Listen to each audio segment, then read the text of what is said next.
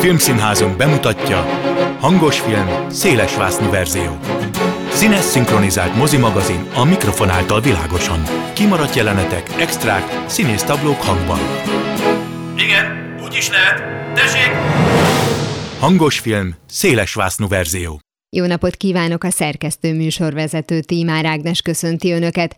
A mai adásban választ keresünk arra, minek köszönheti sikerét még mindig a Halálos Iramban franchise, valamint olyan színészekről lesz szó, akik több ízben is egymás partnereiként tűntek fel a legkülönbözőbb filmekben. Vágjunk bele!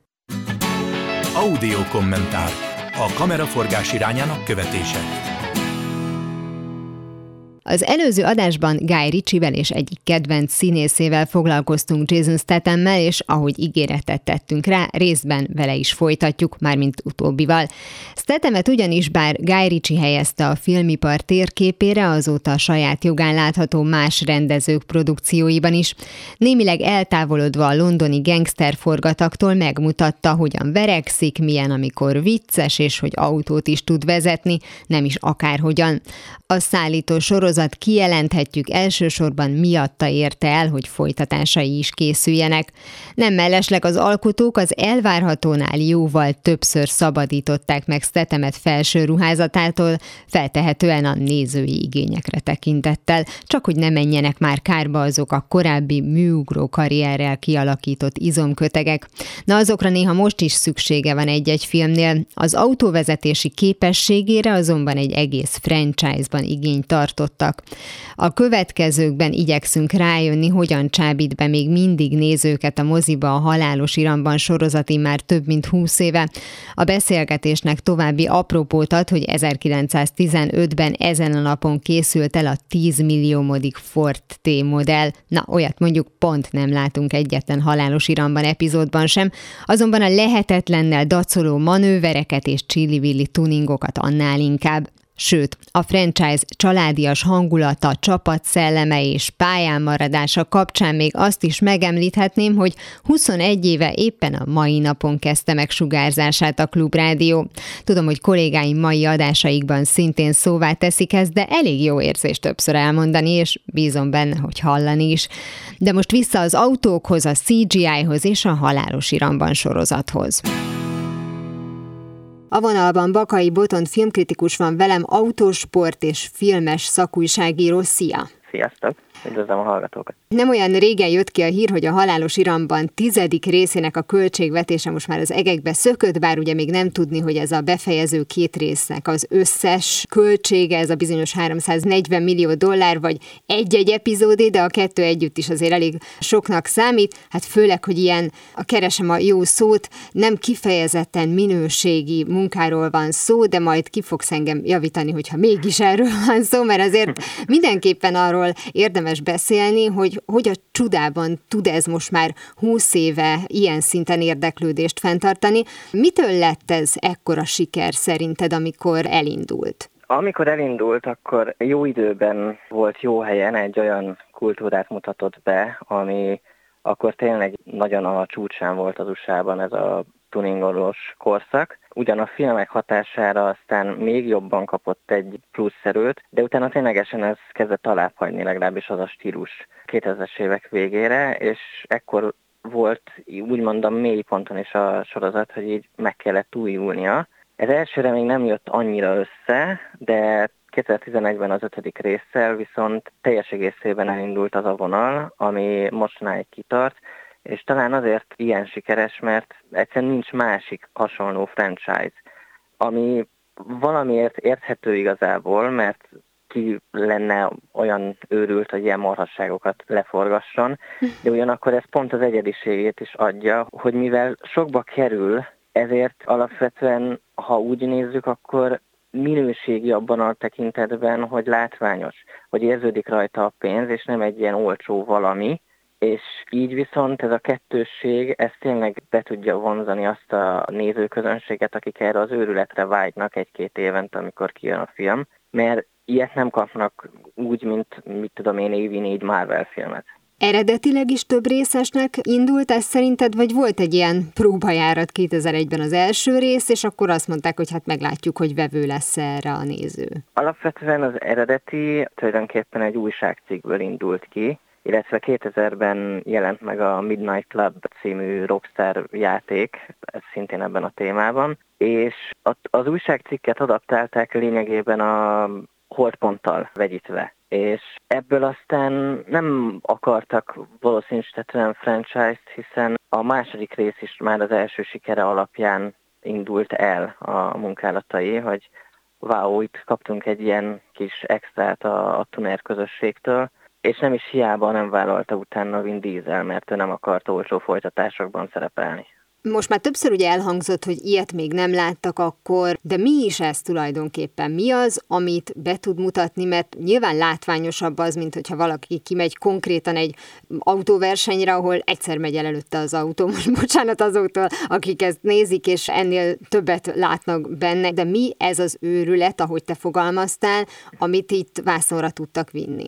90-es években a japán autógyártók megegyeztek egy bizonyos lóerő határban, amit hivatalosan nem lépnek túl. Na most ez csak papíron volt igazából mindig ugyanaz mindegyiknél, és nagyon komoly autokultúra lett Japánban a 90-es években amiket aztán pont ott az ezredforduló környékén importáltak át illegálisan az USA-ba. Egyszerűen nem is feleltek meg minden közúti szabálynak a különböző államokban és emiatt lett aztán pont ez az illegális versenyzésnek a kincse, illetve hát itt olyan autókról beszélünk, amiket nagyon egyszerű volt tuningolni, tehát hogy lehet, hogy a meghatározott lóerőtől nem nagyon tértek el valójában, viszont nagyon kevés, meg kicsi alkatrészeket kellett kicserélni ahhoz, hogy aztán egy óriási erőt tudjon még rászabni az útra az autó. És ilyen szempontból nyilván nem a hivatalos versenypályás versenyzésnek a kultúráját mutatta be úgy,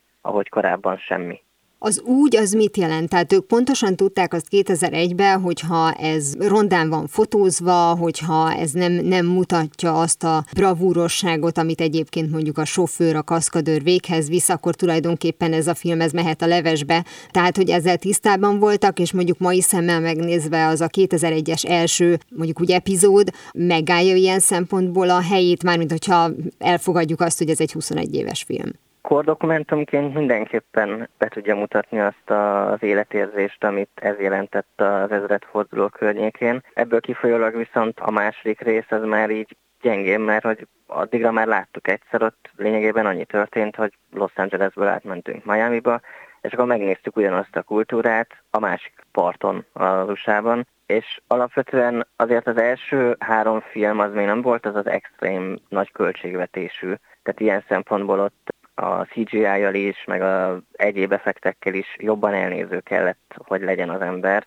mert egyszerűen nem tudták jobban ábrázolni, tehát nem csak az, hogy 21 éves, hanem tényleg úgymond függetlenebb filmek voltak, mint manapság a, a pénzgyáros extra látványosak. Fura nekem ez egyébként, hogy említetted ugye a, az ázsiai behatást, és hogy ehhez képest nem rögtön a második részben már erre ráugrottak, hanem csak a harmadik lett a tokiói hajsza. Igen, ezt én sem tudom, simán el lehetett volna képzelni, hogy egy ilyen a második részben is akár, hogy, hogy behozzanak már egy tokiói szállat, és akkor egy ilyen nemzetközi, de valószínűleg szintén ott még nem volt annyi pénz. Tehát az első az sikeres lett azért, mert a, a kis költségvetését nagyon szépen visszahozta, és így a másodiknál már lehetett bátorlabb lenni, de ennyire még azért mégse vállalták. És ugye a negyedik, ötödiktől meg már eltávolodtunk, különösen az ötödiktől a, a versenyzéstől, vagy hát azóta már csak ilyen egy-egy jelenetben van úgymond egy ilyen visszautalás, visszakacsintás, és teljesen nemzetközivé lett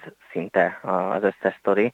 De hát ez kellett a megújuláshoz, mert tényleg ebben a, a tuningolós környezetben három filmnél több nem volt. És azzal, hogy a harmadikként mutatták be Tokiót, az egésznek a kiinduló pontját, igazából körbejártuk. Tehát lehet, hogy azért nem volt még a másodikba először folytatás ötletként, hogy, hogy lehessen még hova vinni, esetleg akkor is, hogyha az eredeti stából már senki nem vállalja. Tehát a, a hullámvölgy, amit említettél az elején, az mondjuk így a negyedik rész környékén jelent meg, vagy az már a megoldás, a negyedik, ötödik a... rész volt, az már a változás? A harmadik sem volt már tudtam annyira nagy siker, Ott Vin Diesel a cameo a végén úgy vállalta, hogy azzal együtt megvette a jogokat, és ő akarta visszaterelni az eredeti környezetre, de meg kellett neki is újítani, és ez a negyedik volt ilyen szempontból az átmenet, ahol még volt versenyzés is, visszajött az eredeti stáb nagy része, és akkor ment át ebből a versenyzős, rendőrösbe épülős, bosszú történetes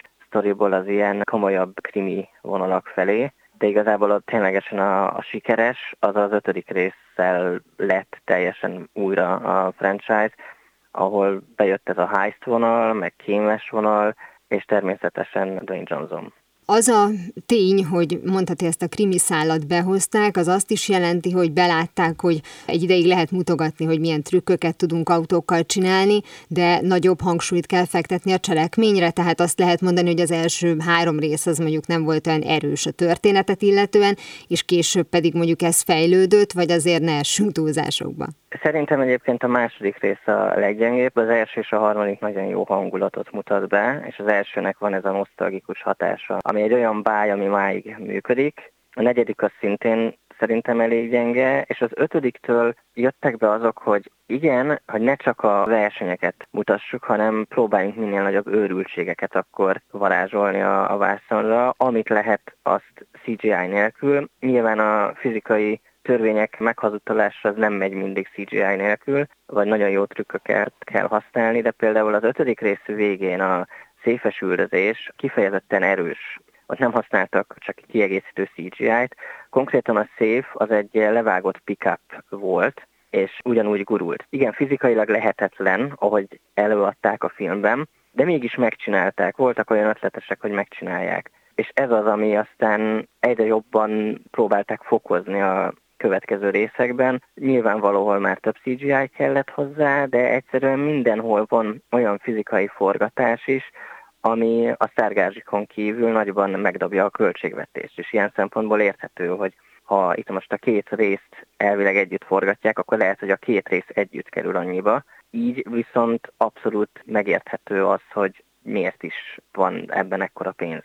A kilencedik rész után azért elég sok kritikus somolygott már tényleg azon, hogy a, a fizika törvényei az lényegében nem számottevőek a, a történetben, hogy nem fog ez a visszájára ütni, tehát tényleg nem lehet inkább arra fókuszálni, hogy legyünk találékonyak, ahogy te is mondtad, legyünk ötletesek, mert nem fog mindent bevenni a nézőt. Azt mondja, hogy igen, látom, hogy ez biztos, hogy számítógép segítségével hozták össze, de akkor viszont majd nézek otthon egy számítógépes játékot, én filmet szeretnék. Uh-huh. Hát a kilencedik részben ugye alapvetően azt az autós pókember jelenetet szokták nagyon szidni. Igen, az valóban necces volt. Az, hogy kimennek az űrbe, az viszont tulajdonképpen egy, egy mémnek a megfilmesítése volt, amikor valahol a hatodik, hetedik rész környékén kezdtek el poénkodni, hogy akkor valamelyik következő részben majd már az űrbe is kimennek, és tulajdonképpen ez erre volt egy ilyen poénos reakció, tehát vállaltan hülyeség, és direkt is olyan autót választottak hozzá, ami teljesen alkalmatlan lenne hozzá, hogyha átalakítanák. Úgyhogy igen, a kritikusok szempontjából az tényleg egy elfogadhatatlan dolognak lehet mondani, de nézői szempontból ez egy ilyen kis kikacsintás feléjük, ezt egyszer lehetett így elsütni, és hogyha egy ilyen méltóbb finálét akar a családnak Vin Diesel, akkor ez a dupla rész ez egy picit azért talán földhöz ragadtabb lesz, hogy kicsit visszakanyarodjunk megint az eredeti hangulatba, amit nem lehet megcsinálni, mert az eredeti hangulat sem él már úgy, mint 20 pár éve. Aminek ugye több személyes oka is van, és említetted ugye Dwayne Johnson csatlakozását, ami nyilván dobott a, történeten, tehát azért bármilyen műfajról is beszélünk, a színészek személye, és az ő fontosságuk, vagy az ő kategóriájuk Hollywoodban, az igenis befolyásolja azt, hogy hány hányan fogják megnézni az adott filmet, és nem akarok kegyeletsértő lenni, de vajon mondjuk Paul Walker halála egyfajta részvétet vagy érdeklődést generálhatott azokban is, akik korábban nem nézték a sorozatot? Ha jól tudom, akkor ő talán a hatodik vagy a hetedik részben volt utoljára? A hetedikben volt utoljára, és ott is már így kipótolva. A hetedik az eleve 2014-ben lett volna bemutatva, és aztán egy évvel eltolódott, hogy megoldják a, a hiányát. Mm, nem vagyok benne biztos, hogy ő külön sokat jelentett volna az eladásokba, vagy bármilyen bevételbe. Nyilván a halál az teljesen bejárta a világot, Nehéz ezt így kimondani, de tulajdonképpen sokkal híresebb lett azután, hogy meghalt, mint előtte. És biztosan voltak, akik azért mentek be, hogy akkor lássák utoljára, csak hogyha meg azt vesszük, hogy akik csak így először mondjuk arra jöttek be moziba, mert addig csak otthon látták a korábbi részeket, nekik valószínűleg eleve kevesebbet jelentett a, a Walker. Szóval ez egy ilyen nehezen megfogható kérdéskör, viszont a hetedik rész az pont egy olyan a James Van őrület, ami piszkos élvezetként is működik, és hogy nagyon sokan azért tartják jónak, mert a, a végén egy nagyon szép búcsú van, csak alapvetően ha meg azt nézzük, akkor a hetedik az pont az egyik ilyen legminőségében csúcsra járatott hülyeségek vannak benne, amik viszont még nem annyira elborultak feltétlenül egy-kettőt levéve, mint mondjuk már a kilencedikben.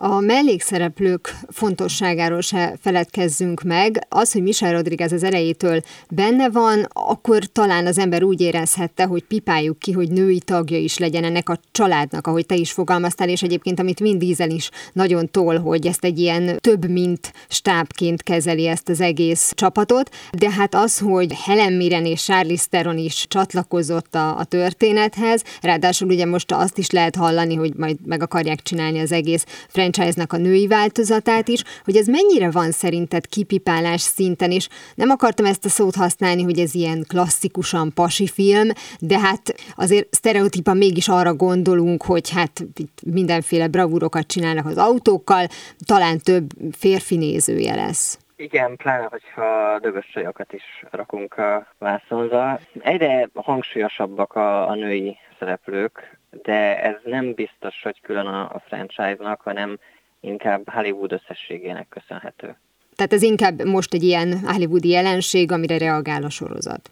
Lehet, igen. Illetve nyilván azzal, hogy egyre több rész van, egyre több szereplőt kell behozni, és ne csak férfiakat hozzanak be, és nyilván a nagy számok törvénye alapján egyre több nő is van. Az, hogy a Halálos Iramban sorozat spin-offot kapott, ugye Hobbs és Shaw címmel 2019-ben, az a sorozatnak a sikerét bizonyítja, vagy azt, hogy épp ezt a két karaktert szerették meg a nézők, vagy mondjuk konkrétan, hogy a két színész, Dwayne Johnson és Jason Statham miatt volt érdemes csinálni egy ilyen kitekintést? Szerintem alapvetően mindhárom még egyel kiegészítve a Universal. Nagyon érzi, hogy a Fast and Furious név a halálos iramban a franchise, azt addig kell ütni, amíg meleg, viszont pontosan tudják, hogy Vin Dieselék már nem feltétlen tudnak annyi filmet maguknak adni, tehát elő kellett készíteni egy olyan spin-offot, ami ugyan nem fiatal színészekkel, de olyan nevekkel, akik ugyanúgy be fogják tudni vinni a, a nézőt a moziba, hogy legyen egy ilyen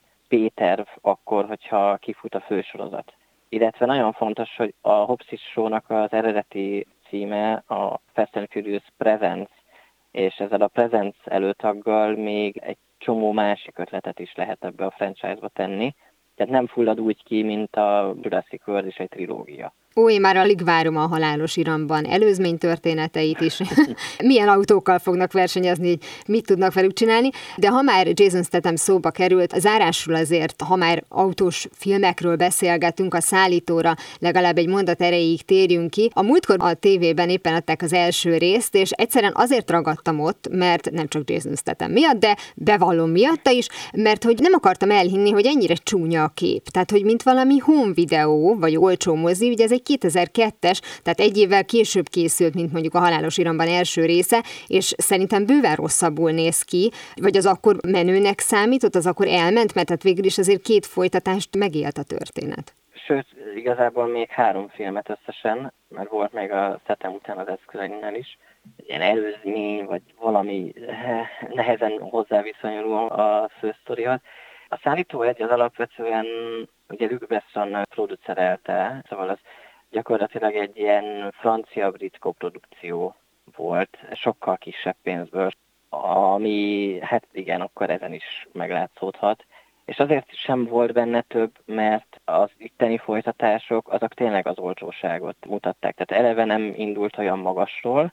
Az első az ettől függetlenül pont, hogy egy élvezhető kis akciófilm, viszont a második, harmadikon érezhető, hogy többet akartak, de kb. ugyanannyi pénzből ami hát nem jött túl jól össze. Tehát a másodikban nagyon csúnya CGI jelenetek vannak, meg olyan őrültségek, ami a halálos iramban elfogadható lenne, mert az a franchise aztán arról kezdett el szólni, csak mondjuk az 2004-es a második a halálos iramban, meg 11-ben állt át erre vagy ha nagyon úgy veszik, akkor 2009-ben, tehát még úgymond előzte is a szállító ebben az őrületbe, de pont emiatt, meg az olcsósága miatt a CGI sem volt olyan jó. A harmadik, ott meg már rendezőcsere is történt, és a vágás az valami katasztrofális. Szóval igen, ebben tényleg nem volt így ebben a formában több. Gondolom ezt ők is észrevették, és ezért költözött át a tévébe, és három évadot élt meg már egy másik főszereplővel, mert nyilván Jason Statham ehhez már nem adta volna a nevét. Nem gondoltam, hogy a Halálos Iramban sorozatnál mondjuk úgy, hogy kevésbé minőségi autós film sorozatról is tudunk beszélgetni az interjú zárásaképpen, de sikerült, úgy, úgyhogy mindenkitől elnézést kérek, aki egyébként Halálos Iramban rajongó, mert szerintem megvan az okuk, amit te is elmondtál, hogy egy csomó minden van benne, benne, amit még nem láttunk. Aztán majd meglátjuk, hogy ez a záró egy vagy két epizód, ez mennyire lesz olyan értelemben méltó a, az egész franchise-hoz, hogy akár mondjuk magán is tud egy picit nevetni, mert ahogy a szavaidból kivettem, azokkal a mémekkel, vagy a mémekre való reagálással azért úgy tűnik, hogy pontosan tudják, hogy ennek a sorozatnak hol van a helye. Nagyon szépen köszönöm Bakai Botondnak, filmkritikusnak, autósport és filmes szakújságírónak, hogy beszélgetett velem a halálos iramban franchise-ról. Köszönöm a lehetőséget. Filmiradó. Hírek a mozivászon túloldaláról. Az interjúban említett Hobbs és Shaw spin-off többek között tehát Dwayne Johnson és Jason Statham rajongóit célozta meg. A sportolókból lett színészekhez a legközelebb persze az akció műfaja áll, ami épülhet akár vígjátékra, akár drámára, és ha vittek is a hátukon már önállóan filmet, gyakran teljesítenek a halálos iramban sorozathoz hasonló csapatjátékokban, vagy az úgynevezett body cup műfajában is. Johnson például nem egyszer Kevin Hart társaságában tett sikeressé filmet, a központi hírszerzés vagy a két Jumanji mozi sokat merített a helyzet komikumra épülő jelenetekben a két színész testfelépítése közötti különbségre. Persze nem ők az egyetlen páros, akiket többször sodort egy kamera elé az élet, és itt nem is azokról a már elvárt találkozásokról érdemes szólni, mint Bradley Cooper és Jennifer Lawrence párosa, akiknél az együttműködés, például a Serena vagy a Joy esetében már kifejezetten csak a nézőcsalogatásért történt. A következőkben inkább a véletlen vagy valami egymásra hangoltság alapján lesz olyan színészekről szó, akik együtt forgattak. Sajnos egy szomorú példával kell kezdenünk. A hétfőn 71 éves korában elhunyt Kirstie Ellit a Nicsak kibeszél filmekből és a Cheers sorozatból ismerte és szerette meg a közönség, azonban karrierje elején Kerry Fisherrel kétszer is együtt dolgozott. Az 1989-es Patrick Dempsey főszereplésével készült Örömkölyökben, majd egy évvel később a Házi nyúra nem lövünk című vígjátékban. Azok az összekasztingolások ronda szóval, amikor színészeink akár hasonló viszonyrendszerben mégis eltérő közegben találják magukat és egymást mutatnak rá, hogy van valami közös a tehetségükben vagy a színészi játékuk jellegében. Laura Linney és Paul Giamatti házaspárt alakított, mind a John Adamsről szóló történelmi minisorozatban, mint az egy babysitter naplójában. Az utóbbi film kapcsán pedig szintén kedves találkozás sorozatot tudhat magáénak Scarlett Johansson és Chris Evans is, akik ezen kívül a Marvel franchise több darabjában is feltűntek Amerika kapitányként és fekete özvegyként, továbbá karrierjük elején a kevés és sikeres Halálbiztos Vizsga című tini filmben. Ahogy az is inkább a véletlen játéka, hogy míg Sally Field és Tom Hanks a korai kabaré az életemben még egy párt játszottak, addig a Forrest Gumpban Field már Tom Hanks anyjának szerepét kapta. Hasonlóképpen Brad Pitt és Julia Ormond a Szenvediek viharában című romantikus drámában szerelmesekként tűntek fel, a Benjamin Button különös életében apalánya viszonyban voltak természetesen a film különböző idősíkjaiban. Amy Adams is két közös filmet regisztrálhat Meryl Streep-el, ha bár csak a kételyben volt közös jelenetük, ugyanis a Julie és Juliában kettejük történetek külön-külön bonyolódik. És ha már Meryl Streep az utóbb említett filmben Stanley Tucci a férjeként látható, míg az Ördög Prádát viselben kollégájaként tűnik fel, de nem kevésbé hatásos a kollaborációjuk. Timothy Chalamet és Saoirse Ronan kettőse a Lady Lady Birdben független film lévén szintén nem mondható bevétel növelő húzásnak, ahogy az ugyancsak Gréta Görvig rendezte kisasszonyokban való közös szerepeltetésük sem, hiszen abban az adaptációban lényegében csak nagy nevek voltak. Amúgy az említett Saoirse Ronan főszereplésével készült Brooklyn című drámában feltűnő Daniel Gleason valaki egész más partneri összegődik viszonylag gyakran. Abban a szerencsés helyzetben van, hogy eddig háromszor is együtt dolgozhatott Margot Robbie-val.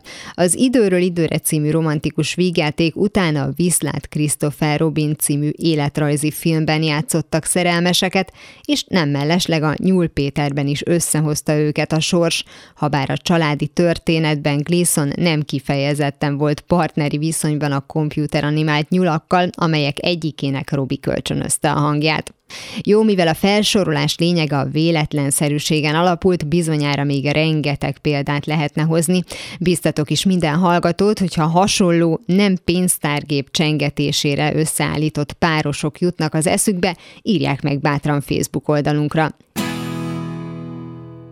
Ez volt már a hangos film szélesvásznú verzió. Legközelebb ismét szombaton délután fél kettőtől várom Önöket. Természetesen a korábbi adásokat, ahogy a mait is hamarosan megtalálják archívumunkban, valamint podcastként. Kövessenek minket a Facebookon, és ha még nem tették, iratkozzanak fel YouTube csatornánkra. Köszönöm a figyelmüket, a szerkesztő műsorvezetőt Tímár Ágnest hallották. Viszont hallásra! Hangos film, széles verzió.